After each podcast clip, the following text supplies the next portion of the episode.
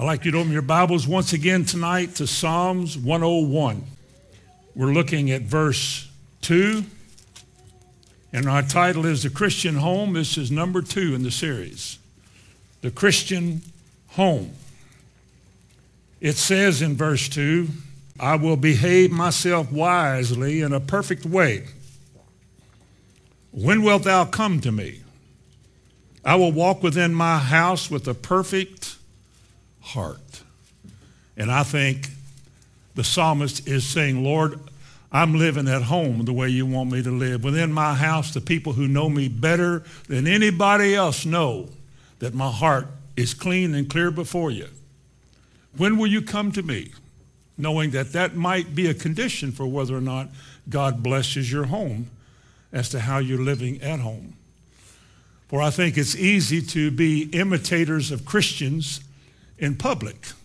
I think it's easy to go to church and be, as we used to call a Sunday go to meeting Christian. But throughout the rest of the week, it's back to the vulgarities and the jokes and the foolishness and the indifference and the sins and all of that. But at least you went to church on Sunday. You felt better about yourself, even though you weren't living the life. But the psalmist says, I will walk within my house with a perfect heart. And you can be sure, all of us can be sure tonight, that the people who live with us in our homes know if we're sincere about what we say we believe or not. They know how we live, by how we talk at home, what we do. They know for sure if we're practicing what we're preaching or if we're trying to, and so forth. I wonder how many young people reach those teen years of where everything is beginning to change rapidly and they're beginning to expand their self out and more and more here and there, running around a little bit and gaining friends in the world. I wonder how many of them dismiss themselves from the Christian life because what they've seen at home, it had little effect upon their parents. They didn't see much coming out of their house, and so as far as they know, maybe there's not much to it. I could have said that. My parents were faithful to go to church every Sunday. My dad, the Catholic Church, my mother, Christian Church. I never saw anything in the home equal to what I heard at church. Now, if that's true, then a whole lot of the misguided ideas and directions that a lot of young folks have today, and they will get older and be parents and they'll pass it to their children a whole lot of it probably comes out of the way what they saw at home. Parents miss church nights, they go other places. Well, we can always go. And the kids immediately realize that church is not that big a deal in your life. Because if it was, like the preacher talks, you would be there. But apparently, you know how, you know, to put first things first and put other things before Christ and church and all of that. And so kids pick up on that. You can preach all the moral stuff you want to, and God wants you to do this, and God wants you to do that. But if you're not a living example of that, well, your words don't have a lot of value. You'd be like a lot of folks that say, I've heard this too in, my life. Well, they preach a good game, but. You know, they say that about Christians in the community. Well, they talk about how holy they are on Sunday morning down there, but boy, they won't pay their bills and they'll cheat you and they're sneaky and run around and all of that kind of stuff. I mean, the world has located a lot of us by the way we live. Point is, going back to the verse, what we are, what we really are, we are at home. What we really are, the kind of people we really are, are the kind of people we are in our house. If you're a young person and you're moody and you're sassy and you can throw tantrums and pitch fits and slam doors, it's because your parents have raised you that way. That's what they've been willing to let you grow up and be like, and you will pass that on to your children because if you become a parent, your children would be like you. So at some point in all of this walk with God and the Christian life, we've got to assign ourselves the task of living this life at home first. As a man told me years ago, if you can't live it in Joppa, don't take it to Jerusalem, whatever. And so it's living your life at home. But the psalmist said, I'm going to walk in my house with a perfect heart. My heart's going to be true to God at home. There are things I don't tolerate. I will not tolerate. Will I let my children tolerate it? We won't do that. Talk about that. We won't go there. And your kids know if you mean that or not. And your brothers or your sisters, or maybe even your parents, everybody will know it eventually. So, this is what God wants us to see, I believe, in this series that the home is a proving ground. It's where you prove yourself. Because what you bring to church is what you have made at home. And if you have a dysfunctional, out of order house spiritually, then that's what you bring to church. And a lot of parents who bring that disorder to church hope that somehow the preacher can, by preaching, change their children for them. But they can get really convicted in here tonight on a good special day. You can get really convicted and get really concerned about your life and your sins. And yet, by the time you go home and you're affected by that same old, same old back home, it loses its sting. It doesn't bear fruit later on in your life. And therefore, I think one of the biggest deterrents, one of the biggest deterrents to living a holy life is not having that drilled in us at home. Now, I can say that I'm guilty to a degree myself, but that doesn't mean you have to be. What a lot of us have learned through life and wish we had done it differently, we can pass on what is right to you, whether we did it or not. Because God honors his word even above his name. Now, the last time, as I said, the spiritual state of the church depends on the state of the home. Would you go back to Ephesians 5? Verse 23 through 29, where the comparison is made between Christ, the church, and the husband and the wife. In verse 23, Ephesians 5, Husbands, love your wife, even as Christ loved the church and gave himself for it, that he might sanctify and cleanse it with the washing of water by the word, that he might present to himself a glorious church, not having spot or wrinkle or any such thing, but that it should be holy and without blemish, so also. Do you see that? You young men think you want to marry someday. Read this first, and then maybe you don't want to. Remember last week I couldn't get you young folks to make a good confession? Remember I said, say this with me, I will not marry, and none of you would. But I wish people would take seriously what he said here. For example, verse 28, so ought men to love their wives as their own bodies. And back to that verse up there in 25, husbands love your wife even as Christ loved the church. You better study how he loved the church. You are a part of the church. You're a member of it as much as anybody else. And think of how tolerant God has been of us as we have either dragged our feet or struggled or been indifferent in a lot of ways to God, yet He still takes care of us. He still leads us. He's still working on us. He's still dealing with us. He's never forsaken us because we disappointed Him. Because He knows how, by what He can do, to bring us around to the place where He can approve of our life. I think a lot of marriages turn out to be something really good because godly people employed godly words in their marriage and in godly prayer, and God honored all of those efforts, and He came down and changed a situation that was about to go under to something that was really good. And you raise children in the midst of something that is good, your children are going to honor their parents and they're going to be citizens for God's kingdom because they'll know what's important to you. They'll make the same thing important to them. And so, men, it begins with, he said, men ought to love their wives even as Christ also loved the church. You got Christ, and his body would be called what? Church? Let's call it the bride. And what's the purpose, the function of the church and the bride? What are we supposed to do as a church? We're supposed to build a new building. We're supposed to feed the poor. Nothing wrong, maybe, with all of that. But is it not to make disciples or holy folks? How's that? To make disciples. Isn't that part of what we're doing here tonight? Do we not gather together to hear the word and then insist that you live it? I can't make you live it. That's not what I'm here for. I'm not here to make anybody do anything, but I'm here to declare and then to watch over and see if we're heeding the declaring. If we're not, redeclare it. And then maybe redeclare it again, and maybe at least five years from now, redeclare that same redeclaration again until finally what's being declared is being done. It's aimless just to preach sermons to see how many sermons you can preach. I heard a preacher one time boasting of his ability, and he said he preached 2,000 sermons and never preached the same one twice.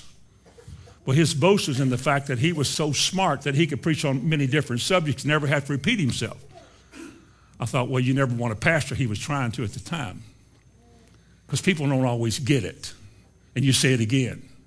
And you say it again. And you keep saying it until they not only get tired of you saying it, but they finally start to decide to do it. Then you don't have to keep saying it. Preacher one time story was that he preached the same sermon, I think, for a month, every Sunday, four weeks, maybe two months, the same exact sermon, just week after week after week. And finally, the folks said, do you have anything else to say? You're preaching the same thing. And he said, when you practice this one, then we'll get another one. Well, I, I know what he's saying. This is Christ, his bride, and the church. And he gave himself for her that he might cleanse her and so forth. And I think out of all of this to produce a holy seed. Now, with the husband, what's his support or body called?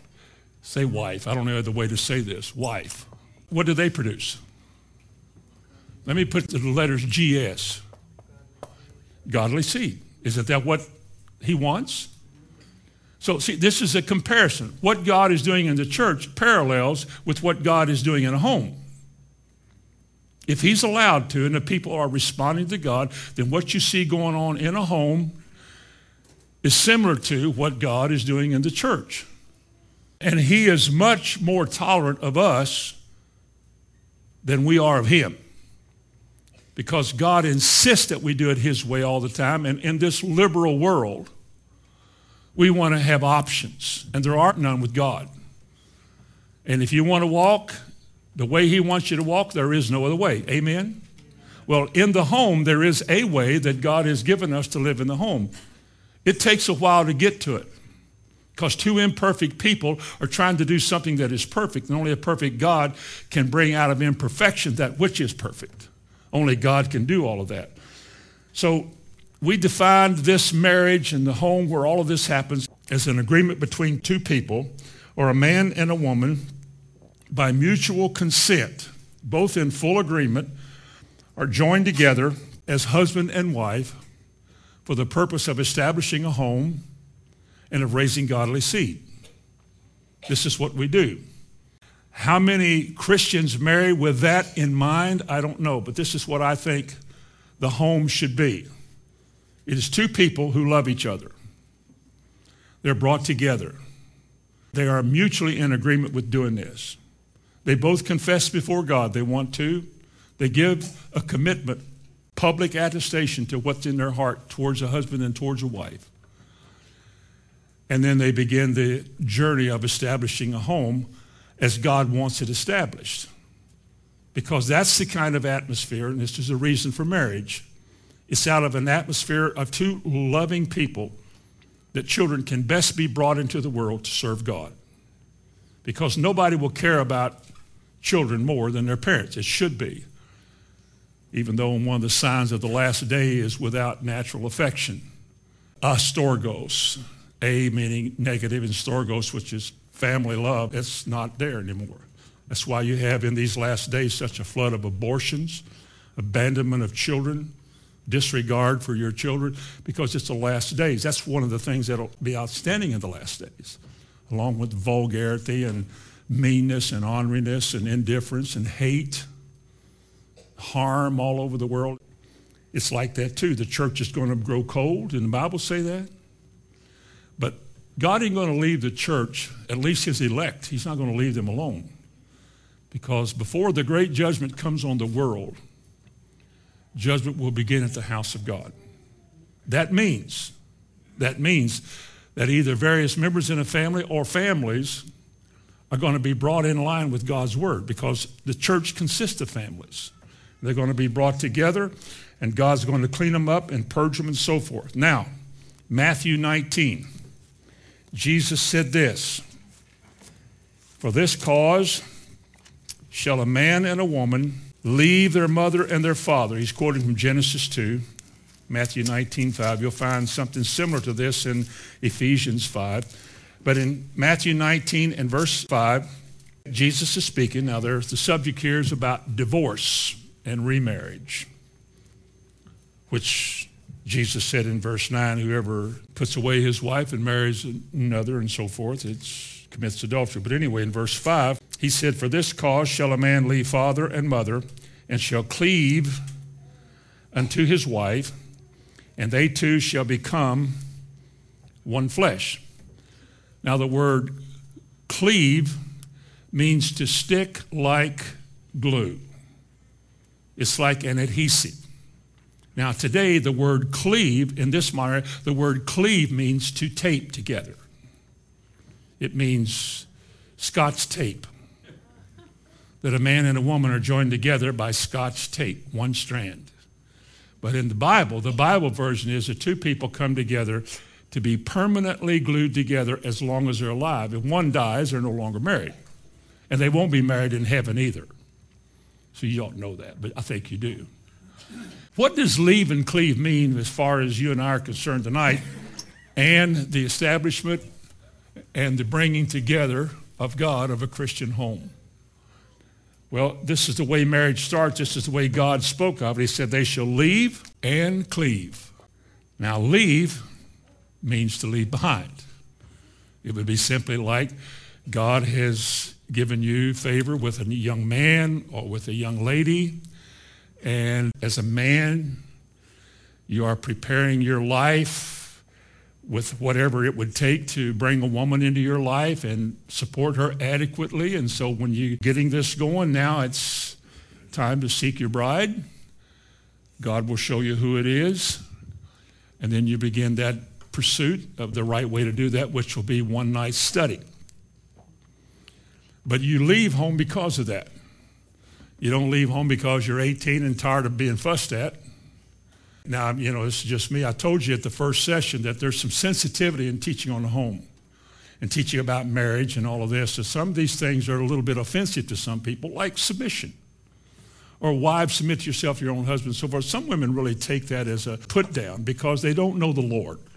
They're offended by it. Just like this statement, I think a lot of kids that go to college and move out are kind of leaving the oversight of their parents to go somewhere where who knows what's going on. How many of you been to college? Okay, so you know what's going on. And mom and dad hope it's not going on. But things do. There's nobody there to watch over them, to protect them from things and stuff. And a lot of young people who are not mature enough to make the kind of decisions you might have to make when you're out alone or on your own make a lot of bad decisions. They pick up a guilt spirit. It attaches itself to them, and then it comes into a marriage and sometimes can be a real problem in a home. Just mistakes that we made that we should never have had to make because we got away from the oversight of our fathers. How many of you know that a father's job is to watch over his children, pray for them, take care of them? It's the father who determines whether or not his daughter can even marry. You're welcome. That's his job. He doesn't have to give her hand in marriage. It's his job to check out who this is and wants to take his baby away from him. See what's going on here. But this is why you leave. You leave because, as Jesus said, for this cause shall a man leave his father and his mother and shall be joined unto his wife, and they two shall be one flesh. Now, as I've already said, the word cleave means to adhere or to glue. It's like being glued together with each other. In Ephesians 5:31, this quote from Matthew 19:5 is, "And he shall be joined to his wife." And joined would be the same as cleave. That's what's behind it, is being joined. It's a merger. Marriage is not a partnership of two equal parts. It's a merging together of two people. I'm talking about Christian marriage. I'm not talking about heathen marriage. I'm talking about Christian marriage. It's two enlightened, hopefully, hopefully, hopefully. But it's two enlightened Christian young people a girl and a boy, a young lady, young man, woman, man. They believe it's God's will. They've given themselves plenty of time to survey the situation, to give a lot of thought to it. And they believe that this is God's will. So they make this decision to be joined together and this marriage actually becomes a merger. It doesn't exactly fit right at the beginning. Let me tell you something else. God doesn't always join equals together. God doesn't always take two people with the same likes and join them together because I know, I know that's true. Like I said last week, if I'd been my wife's dad, I would have not consented to her marrying me. Our families were totally different. We were just totally different. My parents had a philosophy and a manner of life and living that was way different from her family. Two different cultures. You know, I came in the 1800s and she was modern. I mean, just two different people. But out of that, as only God can, two people were joined together and been able to live together. Our children never heard us argue. They've never seen a fit. They've never heard a door slam. They've seen me throw things out in the garage. I'm just saying that God can make things fit. God can make things fit. And I think if we're godly parents, we wait for the confirmation for God to give us to give the go ahead to our children to either begin courtship or, having courted and seen everything is above board, to consent to marriage. But that's the father's job. He's supposed to do that. He's in charge of that. We'll look at that later on. But this is what God wants. And two people, when they do marry, they begin to merge. Now, this isn't easy to do. Marriage is easiest the first two weeks. It is a piece of cake. Nobody cares if you clean the house or cook food. All you know is that I am his and he is mine and the world is going to last forever. We're on a white horse riding to the sunset and goodbye trouble. We're headed that way oh, marriage, you know, you're in love and you get married, everything is fine. I mean, everything just seems to come off well and no clash of personalities yet. You've been courting and dating and you can yak and yak and say nothing. He just loves to hear you talk. And he can be late and goofy half the time. You don't care. He's so cute. Now, later on when you get married, you know, the new wears off. Then things come to the surface. And then you realize, I don't like being late all the time. Uh, could we hurry up back there? Which is not a good way to communicate. You bought a what? You've already got three. And some men say, I got three right now. I'll be back in about two hours. I'll have four. Because that's just the way it was raised. Grew up with that merging and coming together and having two people in a home the way they should be isn't an easy thing to do. There's three areas that you've got to do some adjusting in. One is spiritual. I'm talking about cleaving now. There comes a time in your marriage you will have to make sure you're on the same page spiritually if you want things to be smooth. The girl who marries an unsaved boy is asking for serious trouble because chances are he will drag her down. She may come to the Lord with all kinds of professed beliefs and sincerity, and she yaps in tongues, and oh boy. And he tolerates that because he wants to marry her. He doesn't care what she talks in. As long as he can marry her. And then when he marries her, then he starts having problems with all this stuff. Well, she didn't know he was like that. Right away, you're making a mistake when you start courting somebody that believes differently than you do.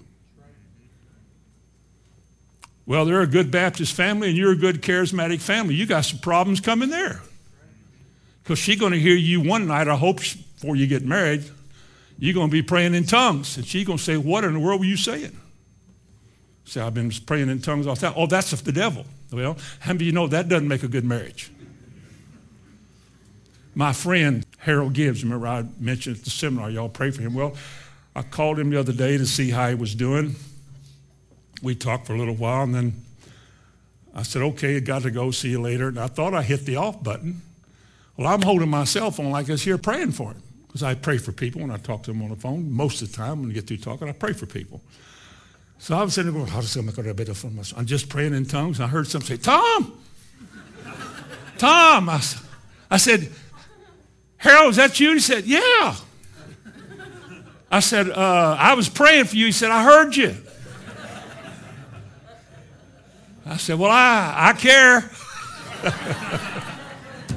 it was good. It was good. He might ask me, I couldn't understand what you were saying. I could probably I'd say, I can't either. Because I'm not talking to myself or you, I'm talking to God. And in the Spirit, you're speaking mystery, so it doesn't matter if you know what you say when you're praying in the Spirit. But, you know, you want to make sure that when you marry, that in order to cleave together, when you're in tune spiritually with each other, a lot of things just get worked out because of the influence of the Spirit of God. You want to make sure you're on the same page about the holidays.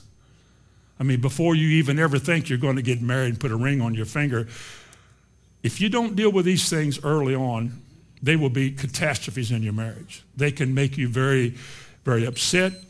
You can have a bad marriage. You'd be surprised how many times the devil can get into a marriage with two different belief systems and divide a couple. She just becomes tolerant of him, or he just becomes tolerant of her, or he doesn't want his kids going to that church where they talk that way and roll in the floor, he would say. It doesn't make your relationship better. All that cuteness and all of that coolness goes way far away whenever you get down to the fact that you're not compatible in this one area. This is a big time area. And how are we going to raise our children? What do you believe about spanking? And what do you believe about the holidays? Or what do you believe about many things? What about our convictions? We can't agree in prayer as touching certain things if we have our doctrines all crisscrossed because we're not in agreement. We can mentally agree, verbally agree, but that doesn't mean we agree with our hearts. And if our hearts are not on the same page, we can pray all we want to, but it won't work. We can't just make it work because we're trying real hard and we're praying. We love each other. We're praying together. That doesn't make it work. It works because you agree together in your hearts. With the heart, man believes, not with his head and his mind and his emotions, but with his heart. So you want to get that worked out because you come into a home, some of these things you're going to have to deal with. What do you believe about this? Or what, what are we going to do about this or that? Or are we going to homeschool our children? Or what are we going to let them do? Or when they get grown up and they want to date. And it becomes a war when kids grow up. It does. When they're little, you can just say something, they can't do nothing about it. But when they stare at you, or they want to glare at you, which is an absolute no no. What are you going to do? She might cave into that. He said, wait a minute, wait, wait, wait, wait, wait. No, no, no. Don't give in to that. Well, he's a father. He should be able to step in and say some things and establish some guidelines for his family. If he's going to be the head of it, he needs to be in charge. He doesn't have to rule like some tyrant, but he certainly can establish himself as the one who has to give an answer for his family. In the eyes of God, a man is a priest to his home. He brings his family to God, and he is a prophet to his home. He brings God to his family. And it's his job to make sure that we're on the same page, that the children respect their mother as well as his decisions. That's his job. And when things need to be dealt with, he's got to get off the couch and deal with it. Because if you don't, then you're allowing the devil to come in, and he will every chance he gets, and plant a seed in your family, and plant a seed in your marriage, and affect you adversely that way. What about going to the same church? Wouldn't it be better if you married somebody that either believes exactly the way you do somewhere else or somebody that's in the same church? Oh, but that boy down at other church, he's really cute. Well, he won't be cute whenever you can't get along with him. You got to make an adjustment in the area of the soul. The soul we speak of as the emotions, your intellect, better one word communication. This is how we communicate with each other in the realm of our mind and our thoughts. Our mind feeds our words, and we speak our words. And we communicate. There's a right way to communicate, and there's a wrong way to communicate. Again, if a man is the head of his house, he makes decisions, but he doesn't always make decisions because he's the head of his house. Sometimes he asks his wife, you know, what do you think about this? Do you think, you know, about my decision I made or about what we're going to, going to do? I want to know how you feel about it. And she wouldn't say, oh, I don't care. You're the head of the house. I'm, I, I'm a nobody. No, I didn't marry a nobody. I married somebody. And I want your input. I'll make the decision, but I'd like to know where you are with all of this because I want to make sure that we're in agreement. I think wisdom dictates that. You do that because a man doesn't just dictate to his family like some tyrant what we're going to do or what we're not going to do. He may know what to do and do it, but sometimes he doesn't know. And God gives a lot of wisdom to his wife. And as they communicate with each other, he begins to see the logic or the wisdom of what she's saying. He said, That's good. That's what we'll do. So he makes that decision. And if it doesn't work, he takes the blame for it because he's the head of the house. He's not a buck passer. What we do is what I decide to do. I may do it because it was a better idea coming from you, but that's what we will do because that's my decision. There's a lot of wisdom. Before you all you girls and boys marry, make sure that you're marrying somebody that is willing to be considerate, thoughtful towards you. At no time in the Bible does it say that a woman should be the head of her home or run a house. But at the same time, a woman has a voice, she has a mind, and sometimes she knows better about things, what to do, than a man does. And even though he's not listening to her, a wise woman has ways with her womanliness to communicate with a man about a better way of doing things that he wants to do. She doesn't push him, she just simply has a way. God made her that way. And she shares things, and he sees that she's sincere and serious, and so he listens to her. Now, I came out of a home where my philosophy was, it really was, and no woman will ever, ever tell me what to do. No living female of any age or sort will ever tell me what to do, maybe with the exception of my mother. Now, I, I was kind of afraid of her, but not really. I just respected my mother, I guess. But so when I got married, if my wife had a better idea, you know, how do you know that doesn't make the best marriage? But if you use wisdom and you just pray and say, God, would you deal with this difficult titanium headed husband of mine? That God has a way, if she's right, of honoring her and making a man see things without her acting.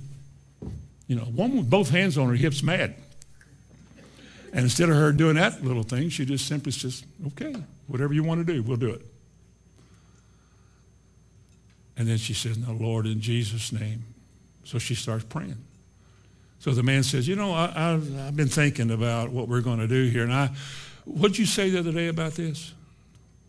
It's communication. You cannot have a Christian marriage that honors Christ without communication. Communication is not grunts and noises their words.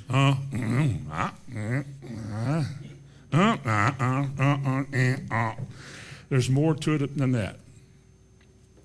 And when she wants to spend money that she doesn't have, he needs to stand in and say, We can't afford that. But he can't himself go out and buy something like that because he violates himself and loses her respect for him whenever he does that. Uh, talking about wisdom in a home, wisdom is something that you don't just find. It comes because a lot of people slow down. They keep their mouth shut for a while. Wisdom and knowledge have never been known to enter into a person's mind through his mouth. As a Christian, the effect of all these meetings, the influence of that moving of the Spirit in whatever degree he moves, makes you stop and think about things, about what you're doing, because, you know, I have to give an account for all this. I've got two children over here that are growing up, and I really want them to grow up being stable and alert and sensitive to God and not afraid of persecution. I want them to know how to do right. I want them to know why it's important. I've got to show them why I do it. Then, when I sit down and talk to them about their teen problems that will come and those teen changes, they will listen to me because I've never been offensive to them, but I've been firm and fair. So they will listen. And if you're firm and you're fair and you've got a life and a testimony to back up what you're saying, you can say basically whatever you need to say within the realm of what you can prove. But communications—you've got to have that.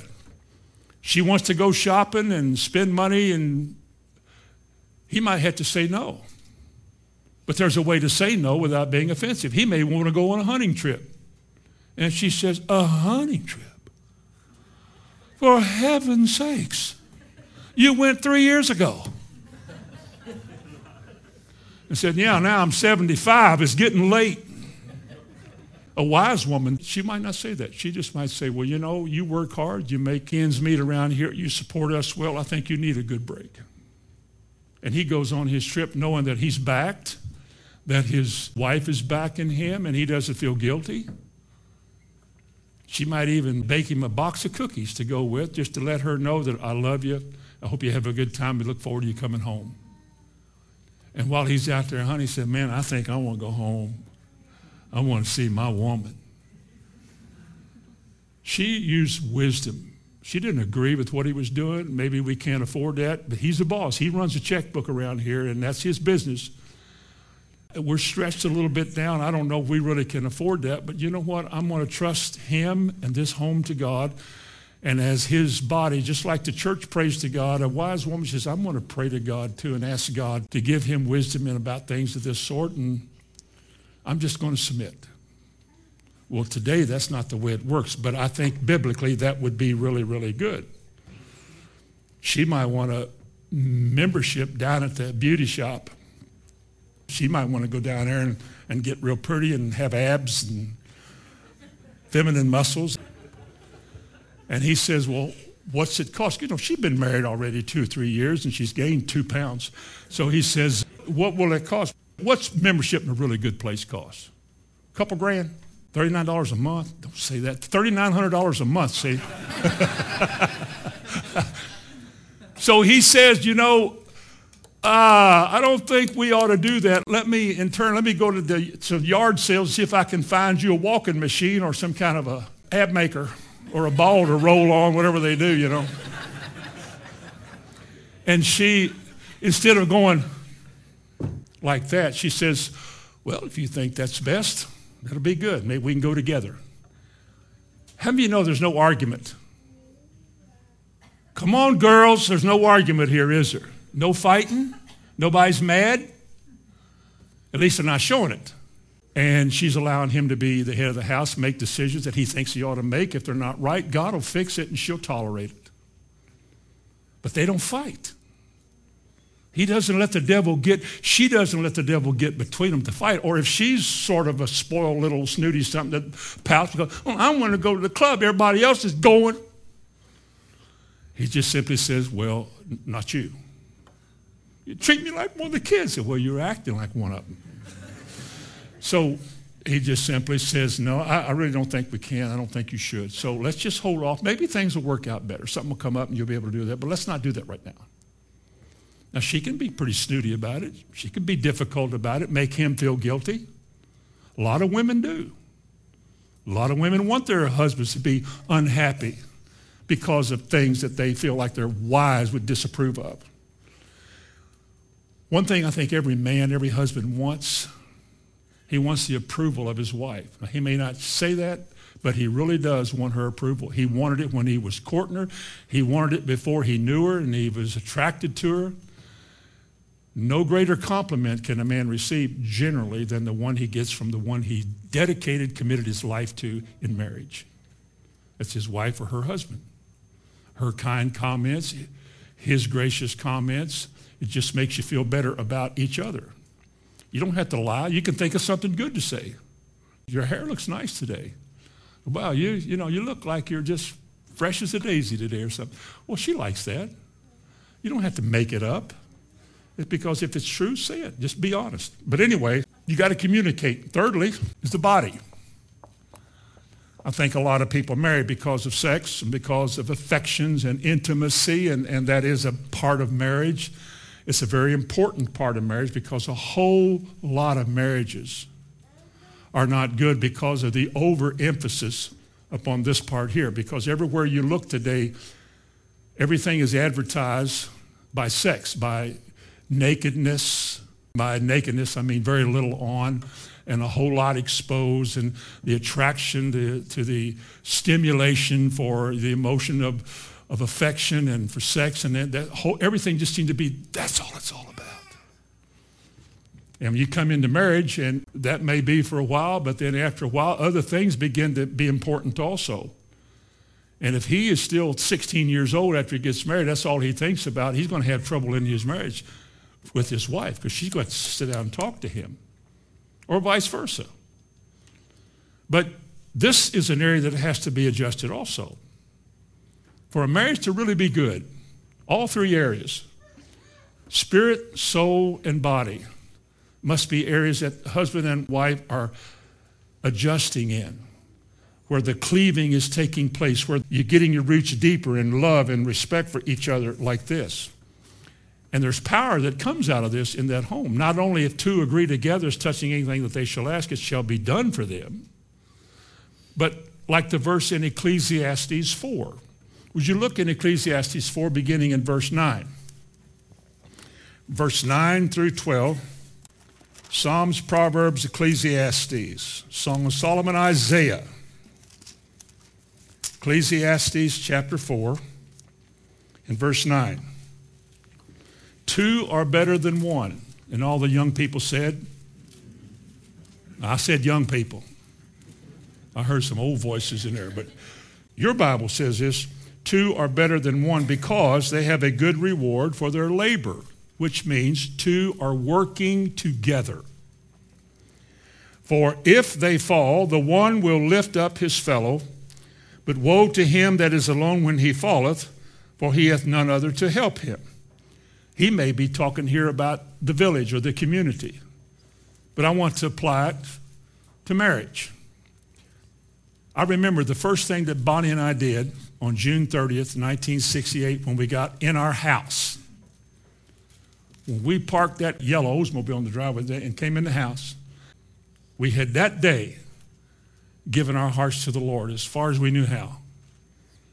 And I told her we got in the house on 230 Millview Circle, before we do anything, let's pray. She said, okay. So we knelt by this footstool and we held hands. And I prayed this. I said, Lord, I want you to make us strong. Something like this. I didn't record this, so I don't know exactly. But I said, Lord, I want you to make us strong. We've given our hearts to you today, and I want you to keep us together. And if I should ever get weak, Make her strong to bring me back. If she should ever get weak, make me strong to bring her back. But Lord, keep us together. Hold us together in Jesus' name.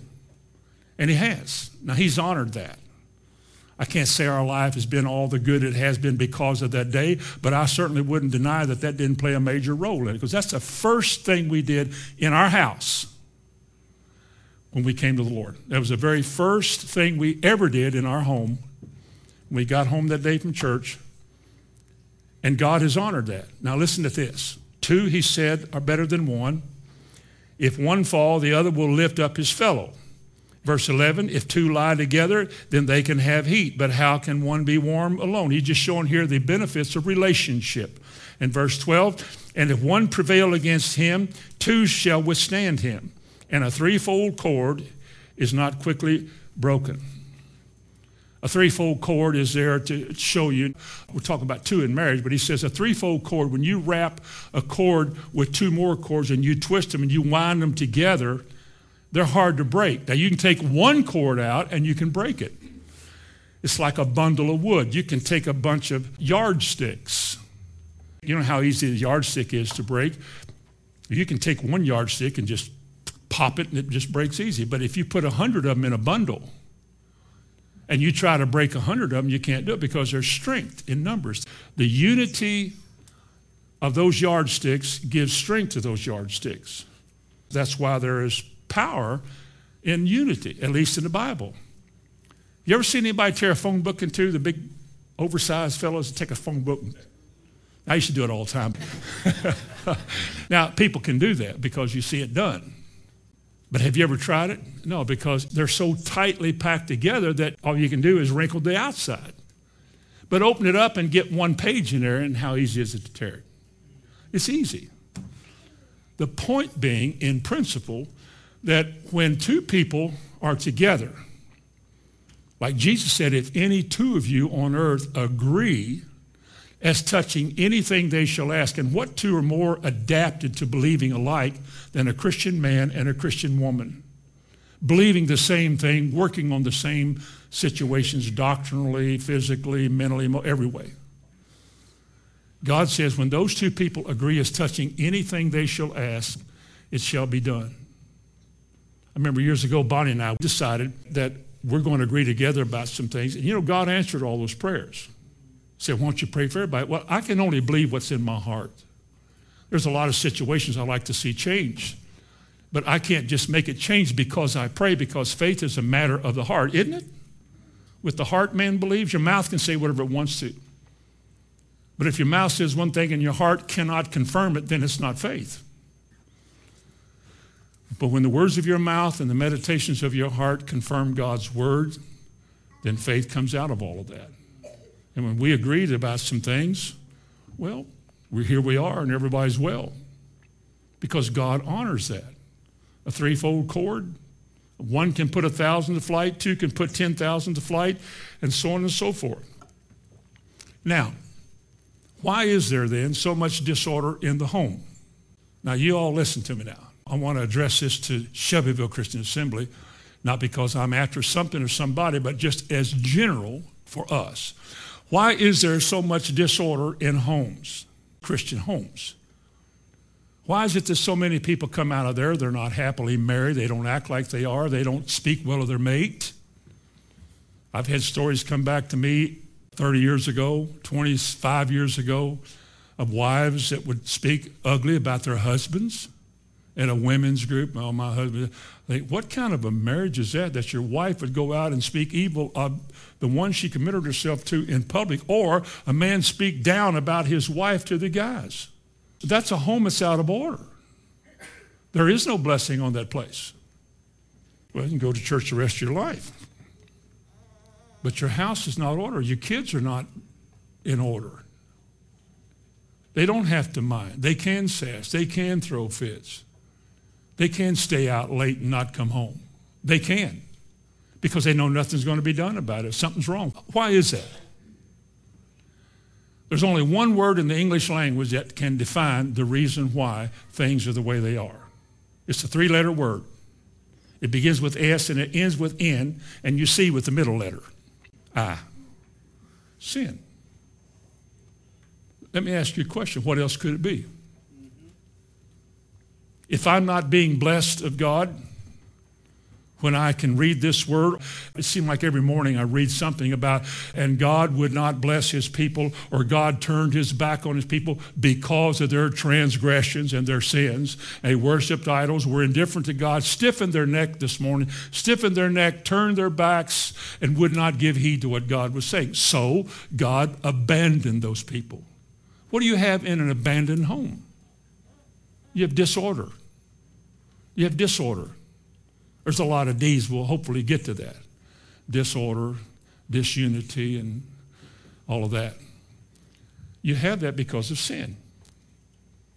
Somewhere God's voice, though it was heard, was not heeded.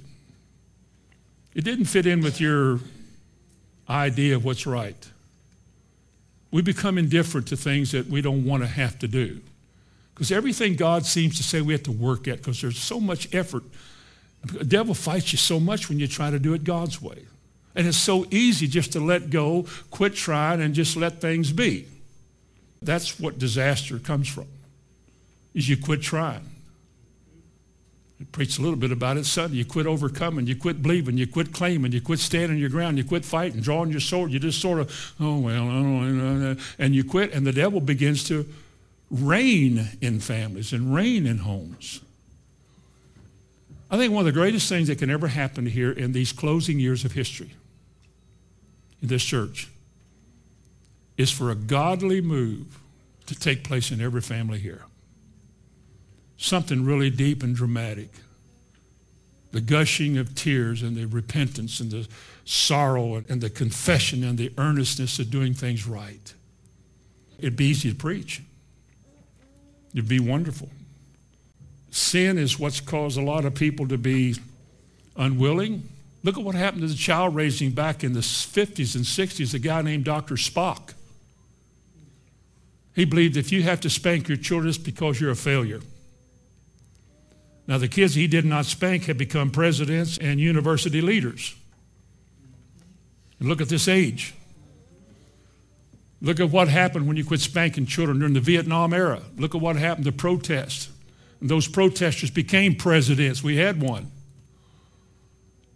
And now you got leaders in the Supreme Court and senators and so forth who no longer seem to know the difference between right and wrong. Everything is about me and getting votes. It's no longer what's right or wrong. No convictions. Have no moral barometer.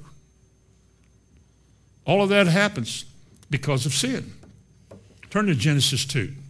Genesis 2. Just an indifference to God, a rejection of God's ways. It happens all the time. I found a verse, I'm going to spring it on you one of these mornings in Acts 13, just reading the other day. A verse that I had to stare at, and I, how many times have I read through here and I've never really looked at that verse? You'll find it, you're counting yourself unworthy of the kingdom of God. You count yourself unworthy of his kingdom by the rejection of his way. People do it all the time. You preach it, you preach it, you preach it, and yet it doesn't get done. Why? Because of sin. It's laying everything aside. We can't have godly homes. We can't have Christian homes if we keep rejecting his word. Verse 16, Genesis chapter 2 and verse 16. This is how all of this disharmony and disunity came into our homes. Let me read verse 15. And the Lord God took the man and put him in the Garden of Eden to dress it and to keep it. And the Lord God commanded the man, saying, Of every tree of the garden thou mayest freely eat, but of the tree of the knowledge of good and evil thou shalt not eat of it, for in the day that thou eatest thereof thou shalt surely die. Now, what is in this verse but one law? Romans speaks of where there is no law, there is no transgression. You could not break the speed limit if there was no speed limit. But once a sign is stuck on the side of the road, you now have a basis for guilt and for wrong, don't you? The sign says 65 miles per hour. That is established by somebody in the upper limits of the law. And anything beyond that means that you have broken the law, you're a lawbreaker, you're worthy of the penalty of breaking the law. No mercy, nothing, just guilt. Nothing about the law in the books that says if you break the law and you cry for three minutes on your knees, kiss the policeman's shoes, you'll be forgiven.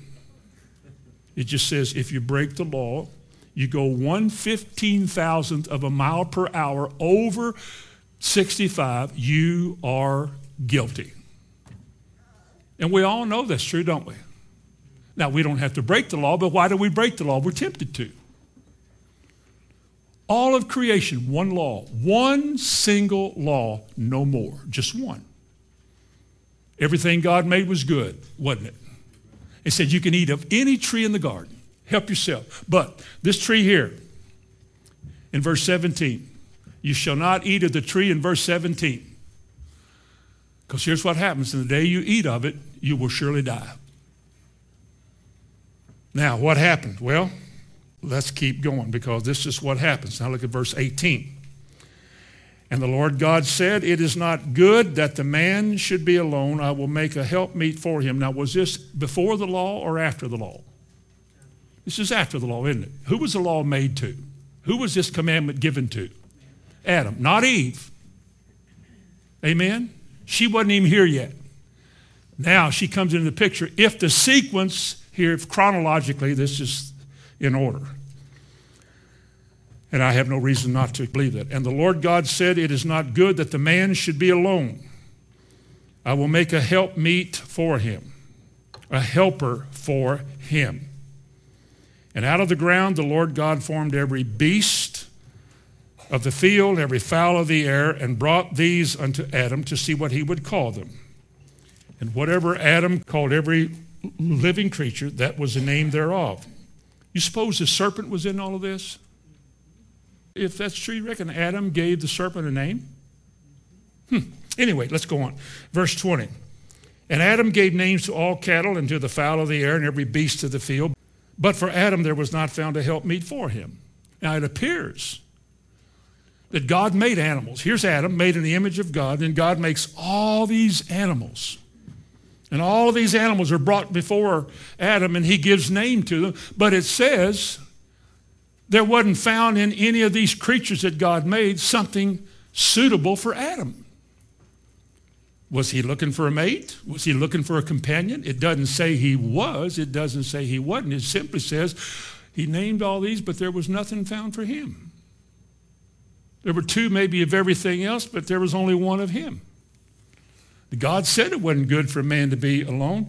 So, he goes on to say in verse 21 And the Lord God caused a deep sleep to fall upon Adam, and he took one of his ribs and closed up the flesh instead thereof. And the rib which the Lord God had taken from man made he a woman and brought her to the man. And Adam said, This is now bone of my bones and flesh of my flesh. This is it. This is what I want. She looks like me. She's like me. She's in the same similarity as I am. She's different, but she's the same. She was taken from me and said, She shall be called Isha because she was taken out of man. Therefore, shall a man leave his father and his mother and shall be joined unto his wife, and they shall be one flesh. Well, neither one of them had a father or a mother when that was said, did they? So, this is something that was said prophetically by Moses when he wrote this. This is why we leave our families. This is why we leave father and mother so that we can be joined to the woman or the man that God brings into our life. So we have Adam and we have Eve, and they're together. Now, it goes on in chapter 3, verse 1. Now, the serpent was more subtle than any beast of the field. Apparently, God made it, didn't he? Or else, when the devil fell from heaven, he looked like some kind of a serpent, whatever we would call a serpent, when he fell to this earth.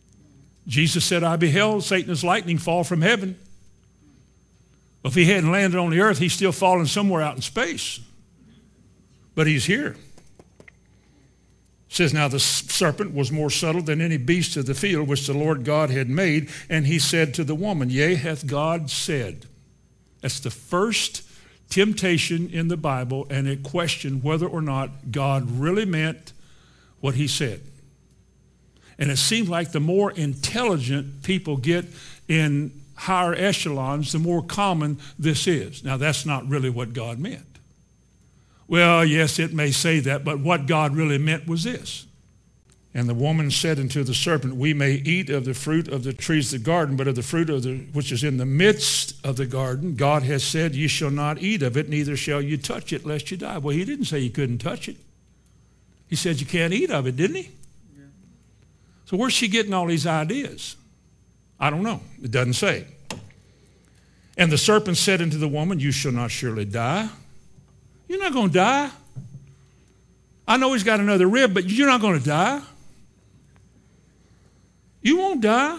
Here's the deal God doesn't want any competition. You see, that particular tree, if you eat that fruit, you'll be like him. You'll live forever, you can't die, and nothing can ever bother you. And after all, when God made the earth, he said it would be good, didn't he? Then why would everything be good and then for you be something that would kill you?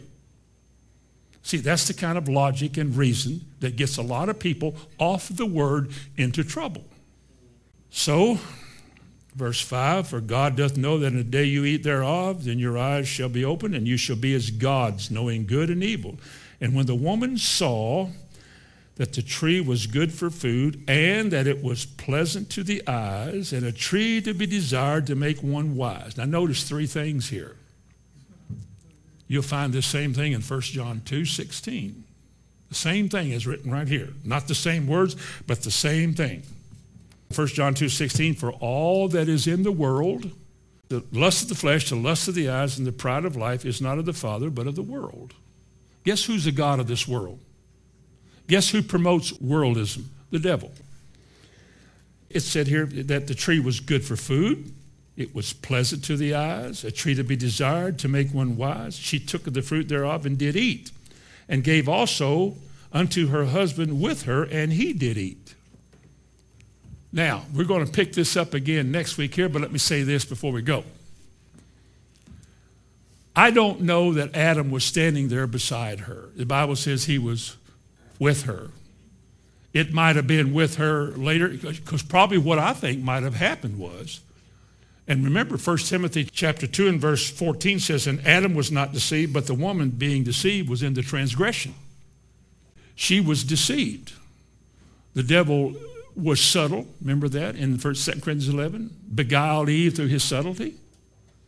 I believe God made women with the kind of emotions that is more attracted to things that make you feel. They might buy a bad car because it's red. Now, I don't mean that as a put down. I'm just saying that what I see here in the Bible, what Adam had told her because she learned that from him. God didn't tell her that, he told Adam that. Adam told her this, not to eat of this fruit. But as she began to look at the tree, because she wasn't there when God made this point, she looked at the tree and she started thinking, you know, it does look good.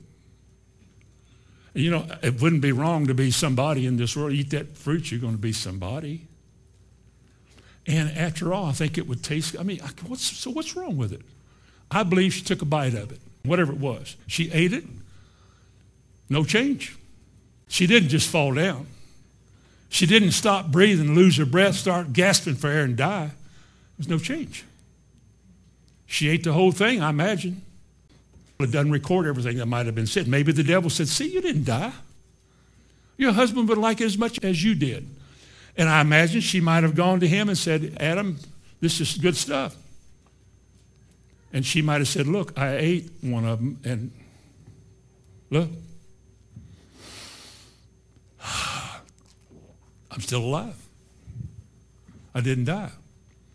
I'm not saying this is what happened. I'm just saying it could have been like this. It doesn't say. I don't know. Maybe he just stood there with her while she was eating that tree, and, and knowing better than that, he just simply said, Whatever you say, honey.